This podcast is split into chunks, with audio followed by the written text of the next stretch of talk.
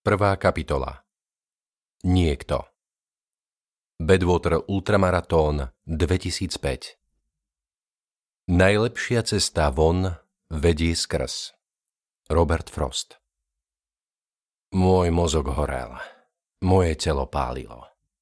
Údolie smrti ma položilo na lopatky a teraz ma varilo zažíva. Členovia môjho tímu mi vraveli, aby som vstal. Vraj vedia, že môžem pokračovať. Ale ja som ich ledva počul. Bol som príliš zanepráznený zvracaním. Pozoroval som prúd tekutiny v kruhu svetla z mojej čelovky, ako sa vyparuje takmer hneď, ako sa rozprskáva na rozhorúčenú zem. Bolo hodinu pred polnocou. štyridsať spaľujúcich, dušu vyšťavujúcich stupňov. Toto mala byť moja chvíľa. Toto bol ten bod v pretekoch, na ktorom som si vybudoval svoju kariéru. Tu som obyčajne nachádzal skryté zásoby absolútnej vôle, ktorá iným chýbala. Objavoval sily, vďaka ktorým som prekonával vzdialenosti a rýchlosti, na ktoré iní nemohli stačiť. Ale dnes, pečúc sa na zemi, jediné, čo som bol schopný dať si dohromady, bola spomienka na televíznu reklamu, ktorú som videl ako dieťa. Najprv je v nej vajce v niečích prstoch a zaznie hlas.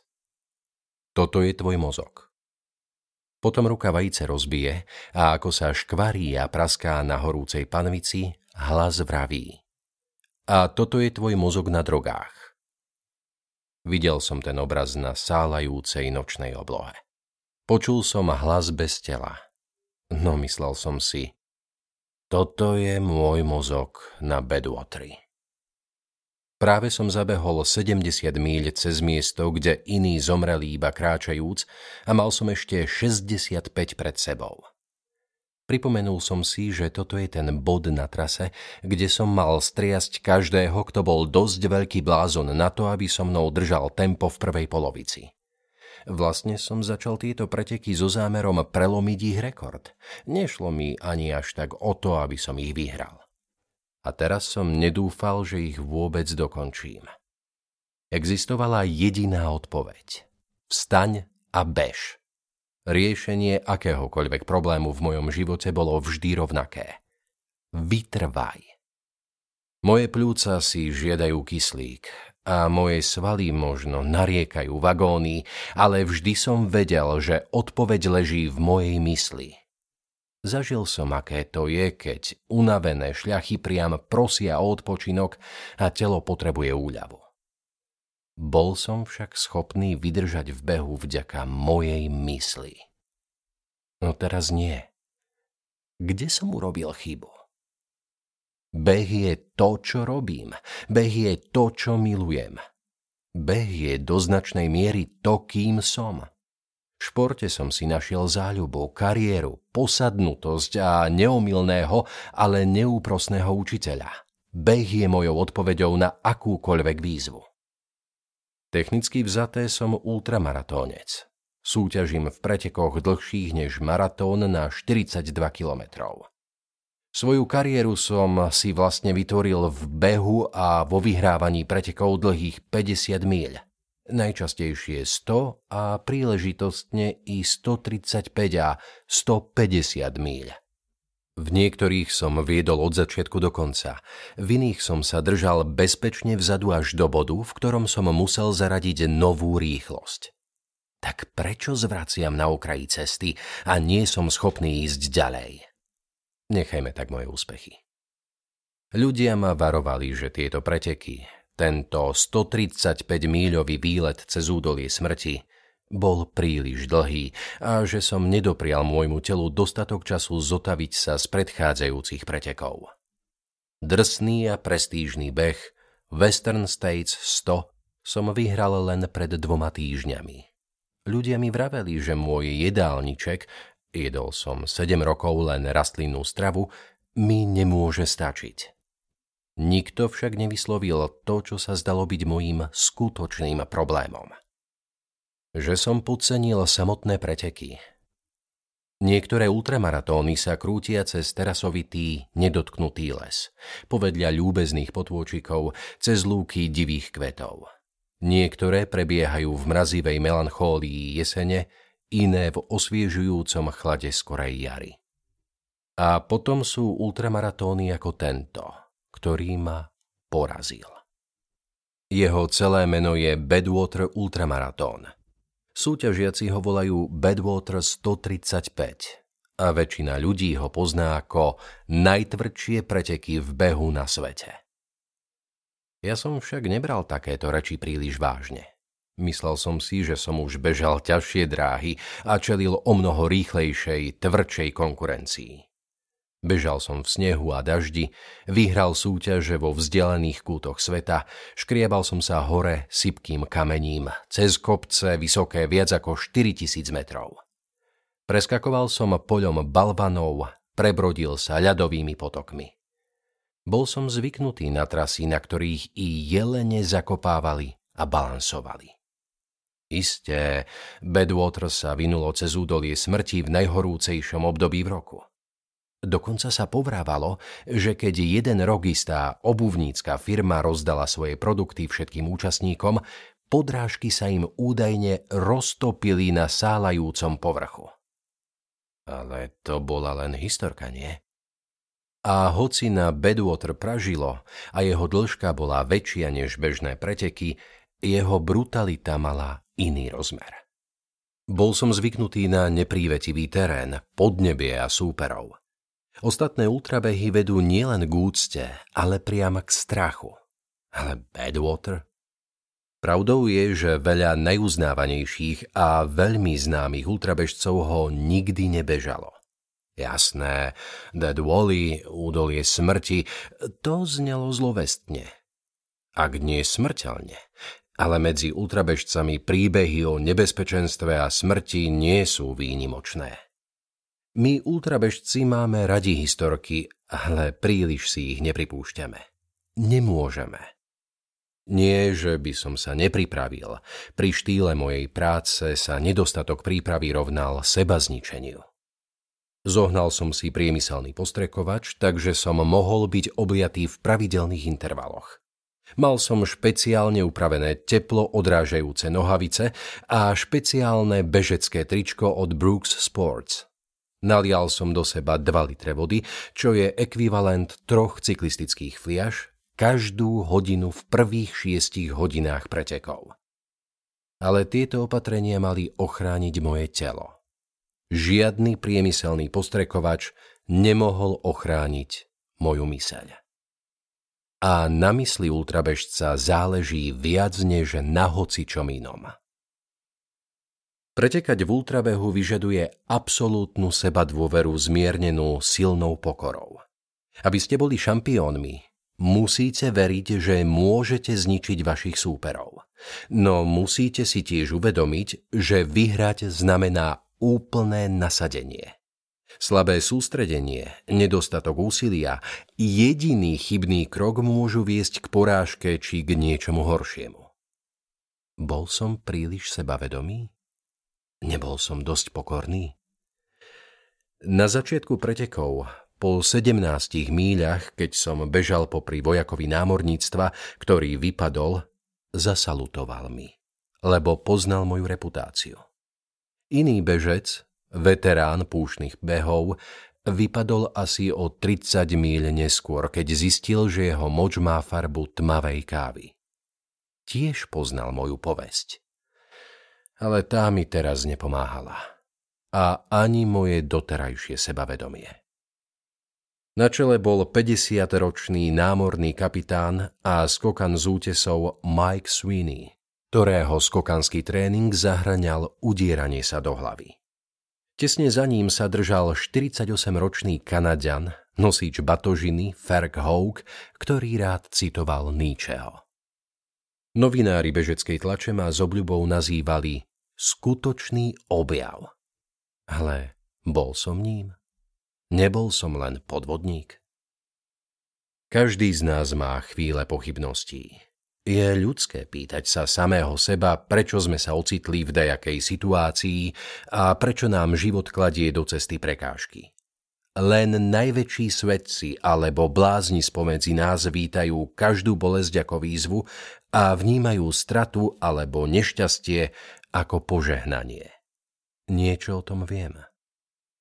Vybral som si šport plný dlhých hodín agónie. Patrím k malej rôznorodej komunite mužov a žien, medzi ktorými postavenie závisí na jedinej schopnosti. Čo najviac zniesť. Halucinácie a zvracanie sú pre mňa a mojich spolubežcov ako trenírky od trávy pre futbalistov piatej ligy. Odreniny, čierne nechty a dehydratácia sú len prijímacím ceremoniálom pre tých z nás, čo behávajú päťdesiat a sto míľ a viac. Maratón je pokojný úvod, kde máte čas premýšľať a riešiť trasu. Ultrabežci majú často také veľké plusgiere, že si musia odtrhnúť nechty na nohách, aby uvoľnili bolesť. Jeden ultrabežec si dal operačne odstrániť nechty, len aby sa vyhol neskorším nepríjemnostiam. Krčom sa už ani nevenuje pozornosť. Kým nemáte husiu kožu na celom tele a nestoja vám vlasy dúbkom, nedaleké blesky vnímate len ako dajakú scenériu. Výšková choroba je taká častá ako potenie a vyvoláva si také isté obavy. Napriek tomu, že sa vie o smrti bežca na aneurizmu, vydutinu mozgovej cievy v kolorádskych pretekoch. Niekto bolesť ignoruje, prijíma, alebo sú takí, čo ju liečia ibuprofenom, to však býva riskantné. Pri zvýšenom potení môže príliš veľa ibuprofenu spôsobovať zlyhanie oblíčiek. Môžete skončiť smrteľne bledý a ak máte šťastie, poletíte helikoptérov do najbližšej nemocnice. Ale ako vraví môj kamarát z ultramaratónu a lekár, nie každá bolesť je dôležitá. Ultamaratónci vyrážajú pri východe slnka. Pokračujú, keď slnko zapadá a vychádza mesiac a druhý deň sa to opakuje znova. Niekedy padáme od únavy a prehýba nás od bolesti, kým inokedy plávame, akoby bez námahy skalnatými chodníkmi a zvládame šplhanie do tisícoviek poháňaný neznámou silou. Bežíme s doudieranými kostiami a oškretou kožou. Je to jednoduchá, ale náročná metóda. Bež až dovtedy, kým už nemôžeš ísť ďalej. A potom pokračuj. Nájdi nový zdroj energie a vôle a bež ešte rýchlejšie než predtým. Aj v iných športoch existujú bezpečnostné opatrenia, ale pri ultramaratónoch sú ich samozrejmou súčasťou opatrenia predchádzajúce možnosti úmrtia. Väčšina ultrabehov je posiatá stanicami s pomocou, kde sú bežci zaregistrovaní, ak treba je im skontrolovaná hmotnosť a majú k dispozícii oddych v tieni, občerstvenie a zdravotnícke ošetrenie. Bežci pri pretekoch často využívajú aj tzv. Vodičov, ktorí môžu ísť s bežcom, pomôcť mu nestratiť sa, no nesmú nosiť jedlo ani vodu. Ultrabežci môžu mať vo väčšine prípadov aj podporný tím, ktorý zabezpečuje prípravu jedla, vodu, aktuálne správy z pretekov a uisťuje ich, že naozaj môžu ísť ďalej, aj vtedy, keď sú si istí, že už skolabujú. Takmer všetky ultrabehy sa bežia súvisle. To znamená, že neexistuje bod, v ktorom sa hodiny zastavia a všetci si dajú prestávku na tanier dobrého jedla a zaslúžený oddych, tak ako to býva na Tour de France. To je súčasťou výzvy a príťažlivosti tohto behu. Pokračujete v situáciách, v ktorých sa väčšina ľudí zastavuje. Bežíte ďalej, aj keď iní oddychujú. Toto bol teraz môj problém. Vždy to boli iní, čo sa zastavovali, aby si oddýchli. Ale teraz som to bol ja. Môj kamaráda, člen týmu Rig, mi vravel, že to dokážem. Mýlil sa. Čo som urobil zle? Nemal som dobrý tréning, alebo mi chýbala regenerácia? Bolo to zle naplánovanými termínmi pretekov. Možno som nebol pripravený mentálne. Bolo to stravou. alebo som jednoducho príliš premýšľal. Na ultramaratónoch máte kopu času premýšľať. Teda, ak práve nedávate pozor na pumy, nevyhýbate sa strmým prepadliskám alebo nezdravíte škeriace sa skaly a mrmlajúce stromy, čo vaša myseľ samozrejme odmieta prijať ako čistú fantasmagóriu. Keď sa zastavíte, alebo to dokonca vzdáte, máte ešte viac času na uvažovanie. Možno som potreboval tento čas na zastavenie. Možno som mal ležať na chrbte niekde v púšti a pýtať sa sám seba, prečo bežím cez túto vyhňu. Prečo sa dobrovoľne vystavujem tomuto múčeniu? Začal som behávať z dôvodov, ktorým len teraz začínam rozumieť. Ako dieťa som behával v lese a okolo domu len tak pre zábavu. Ako tínedžer som chcel mať vyšportované telo. Neskôr som behával, aby som našiel psychickú vyrovnanosť. Behával som, pretože som sa naučil, že ak niečo začnete, tak to nesmiete vzdať. V živote, tak ako pri ultramaratóne, musíte neustále napredovať. Napokon som behával preto, že sa zo mňa stal bežec a tento šport mi prinášal fyzické potešenie a odpútal moju myseľ od chorôb, dlhov a každodenných starostí. Behával som, lebo som začal mať rád ostatných bežcov. Behával som, pretože som miloval výzvy a pretože neexistuje lepší pocit ako dobehnúť do cieľa alebo dokončiť veľmi náročný tréningový beh. Okrem iného, ako skúsený bežec, môžem radiť ostatným, že stojí za to žiť zdravo, cvičiť si telo každý deň, vedieť zvládať problémy, jesť s rozumom a že to, na čom záleží, nie je kde žijeme a koľko zarobíme, ale ako žijeme. Behávam, pretože zdolávanie prekážok v ultramaratóne mi pripomína prekonávanie ťažkostí v živote. Veď prekonávanie ťažkostí je život sám. Môžem to jednoducho vzdať a nebyť pritom posero. Už si to dokázal predtým, povedal Rick. Dokážeš to aj teraz. Oceňoval som jeho optimizmus a zároveň čisté bláznovstvo. Pri inej príležitosti, v inú letnú noc, pri iných pretekoch, bol by som hľadel v nemom úžase na trblietajúce sa hviezdy na zamatovo-čiernej oblohe. Bol by som otočil hlavu, aby som zazrel zasnežené hory Sierra Nevady ako mrzutých strážcov za hranicou nekonečnej púšte a videl nie nepríjemnú porážku, ale majestátnosť. Obrátil by som sa k tmavej, neprívetivej horskej mase, pokiaľ by som v nej neuvidel privítanie. Môj žalúdok, zastenal som. Môj žalúdok. Niekoľko členov môjho tímu navrhlo, nech sa doplazím do chladiaceho boxu veľkosti rakvy naplneného ľadom, ktorý vyvliekli na cestu, aby mi mohli znížiť teplotu tela. Ale to som už skúsil.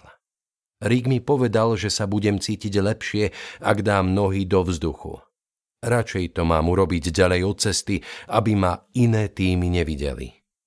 Takéto správy by mohli povzbudiť ich bežcov. Nedošlo mu, že ostatní bežci nepotrebovali povzbudenie. Ten chlapík so skvelou povesťou sa už nemohol pohnúť. Ležať bez pohybu bolo vlastne celkom príjemné. Nebolo to vôbec až také zahambujúce, ako som si myslel. Mohol som uvažovať nad svojou povýšenosťou. Keby toto celé bolo vo filme, zavrel by som oči a počul vzdialený, priškrtený hlas svojej nevládnej matky, ako mi vraví, že môžem robiť v živote čokoľvek chcem a ja by som sa začervenal od hanby. Potom by som počul autoritatívny hlas svojho otca. Niekedy treba veci urobiť. Zdvihol by som sa na lakte a predstavil si všetky decká zo školy, čo ma volali sopľoš. Zliali by sa dohromady so všetkými tými pochybovačmi, ktorými neverili v začiatkoch mojej kariéry a rozširovali, že sa ma netreba báť, že som len chlapík z nížin. V tomto filme by som sa napokon zdvihol na kolená a spomenul si, kto vlastne som. Som bežec. Pozbieral by som sa, spriamil, začal kráčať, vklzol by som do hlbokej púšnej noci, doháňajúc tých dvoch veteránov tak, ako doháňa vlk myš, ktorá to už má spočítané. Skúsil som ešte niečo vyzvracať, ale bolo to už iba napínanie, ktoré bolo neznesiteľne bolestivé s každým stiahnutím žalúdka. Môj tím a blízki priatelia mi vraveli, aby som zavrel oči a oddychoval. Namiesto toho som cível na hviezdy. Celá púšť a všetci okolo zmizli.